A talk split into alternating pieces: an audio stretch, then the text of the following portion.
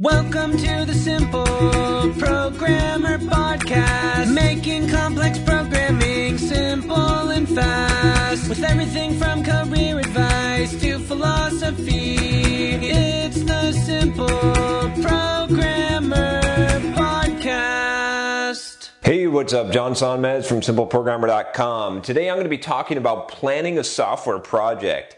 I've gotten some emails on this in the past, and I decided to finally do a video on this topic. So this is something that a lot of developers need to know how to do. Like, how do you get started? How do you plan out? You know, do you go all the way in depth and plan it all out from the beginning, or do you fly by the seat of your pants? Do you be super agile? What do you do? So this email is from Christopher, and Christopher says, "I've heard from other developers about sitting down and planning out an application before you write a single line of code. To be honest, this is something I've never done before. Like so many other developers, I will just create a new project and start working it out as I go. I recently watched Bob Martin lecture on YouTube where he was talking to the audience and drawing out every little detail of an imaginary application, including classes and methods right down to the variable types. I've never really seen this discussed anywhere, and I was just wondering what you think about it and if there is a resource you'd suggest reading." So Christopher, that's a good question.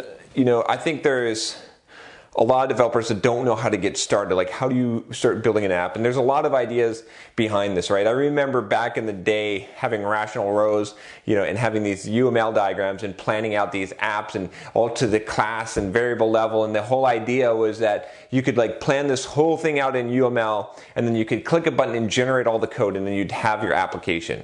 And that really didn't work out so well. It was a cool idea, but it didn't work out. And the reason why is because one of the most difficult things in software development is that you don't really know what you need until you start building it. And that's why a lot of the software development best practices have moved from that kind of waterfall methodology where you kind of do big upfront planning and design into agile, where you're sort of, I don't want to say flying by the seat of your pants, but you're iterating, you're building something, you're seeing, getting feedback, getting input, and then you're iterating, you're changing it, and it's growing with you. Now, there's problems with both approaches, and I am not an extremist on either side. See, here's the thing: if you're building a simple application, you should probably have an idea of what you're going to build. Like, you don't just start writing code without having an idea, and you need to plan out what you're building before you build it. I have this saying, I say, every time you sit down at your desk to do work, you turn on your computer, know exactly what you plan to do, right? And you should do that every time you write code. You should know, what kind of code am I writing? What am I creating? Am I creating a user interface, and what should it look like, right? So you got to have that level. But, for a small project, you could probably get away with not planning things out so much, right? Being a lot more agile with, build this version of the app, send it to the users, get some feedback, and then iterate on that. Don't plan much out ahead of time. Don't even know what database you're going to use. You don't even know if you're going to need a database. There's a lot of books on test-driven development that go through this process, and you can see that. One good example, just doing test-driven development is Uncle Bob Martin. It's kind of funny. I'll be showing the counterpoint of what he was saying, but he has a book called Clean Code. And in that book, I believe he's got a bowling kata example, and you see how he's iterating through that. There's also, I've seen other examples from him and other developers where they basically build an app and they don't even know if they're going to use a database or not until they need that requirement. So that's really at the core of Agile. I think probably another Bob Martin book, Agile Principles, Practices and Patterns in C Sharp.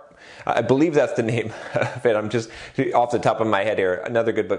Bob Martin is just, first of all, he's an awesome guy, right? He wrote the foreword for my book, Soft Skills: A Software Developer's Life Manual, and I really appreciate it. He just wrote a super awesome foreword. I've had the opportunity to chat with him. What's up, guys? John Sonmez here from SimpleProgrammer.com, and I want to tell you about my free blogging course that you can sign up for at SimpleProgrammer.com/pblog.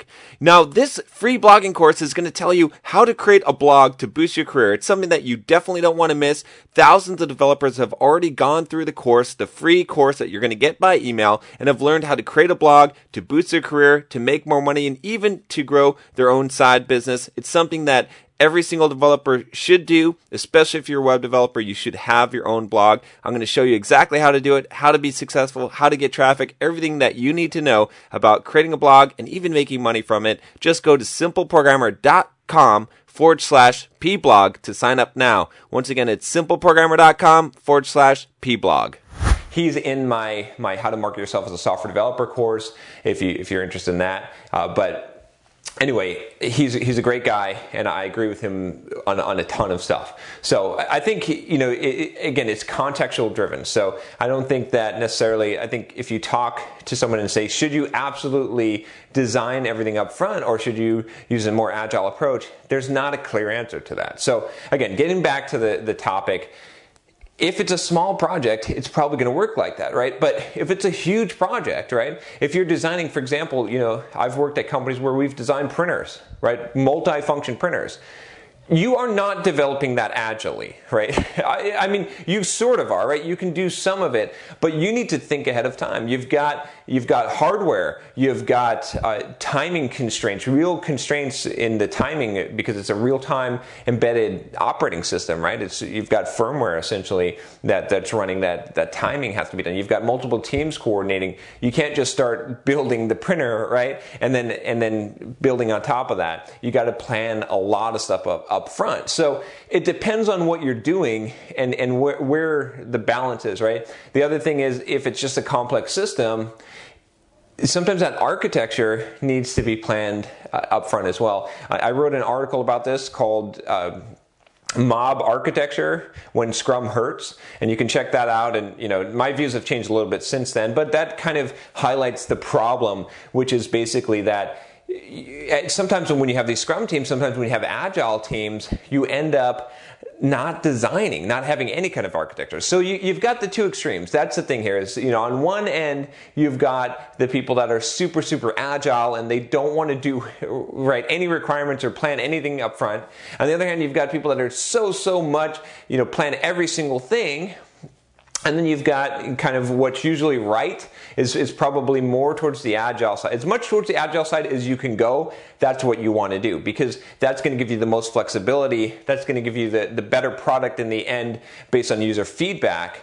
But you can't always do that. Again, if you're building something that's going to go to Mars, right, you better plan a lot of that up front. You don't have iteration. You don't have the chance to improve upon it. Same thing if you're building, you know, software that's going to go in an airplane. You might be a little agile, but you're going to plan a lot of that stuff up front, or a spaceship or medical equipment, right? That stuff is going to be more so planned up front, whereas something that has low consequence for error, that you can get feedback quickly, that's going to be more on the agile side. So that's how you determine it. It's not just a black and white answer. It's not just a simple thing where you just say, well, we should just always be agile. You know, there's a scale there, and you got to respect the context. You know, anything you do, this is something, you know, just, you know, as a quick side note here, is be pragmatic, right?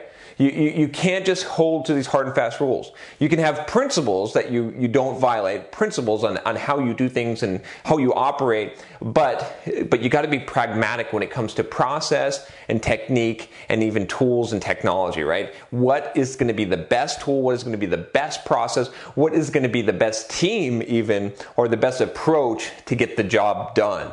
And that's all going to depend on what the job is and all the environment, the context, the constraints that you have. And things like that. So anyway, I hope I've answered your question. I wanted to give a really detailed answer because this is a question that comes up a lot, and I hear both the extremes, and I can nod my head and agree. Yeah, oh yeah, agile. Oh, sometimes agile fails. Sometimes we got to plan up front, and I totally agree. But I don't hear a lot of people saying that it depends on context, and that's really the truth of the situation. You just can't give an absolute in a lot of cases here. So.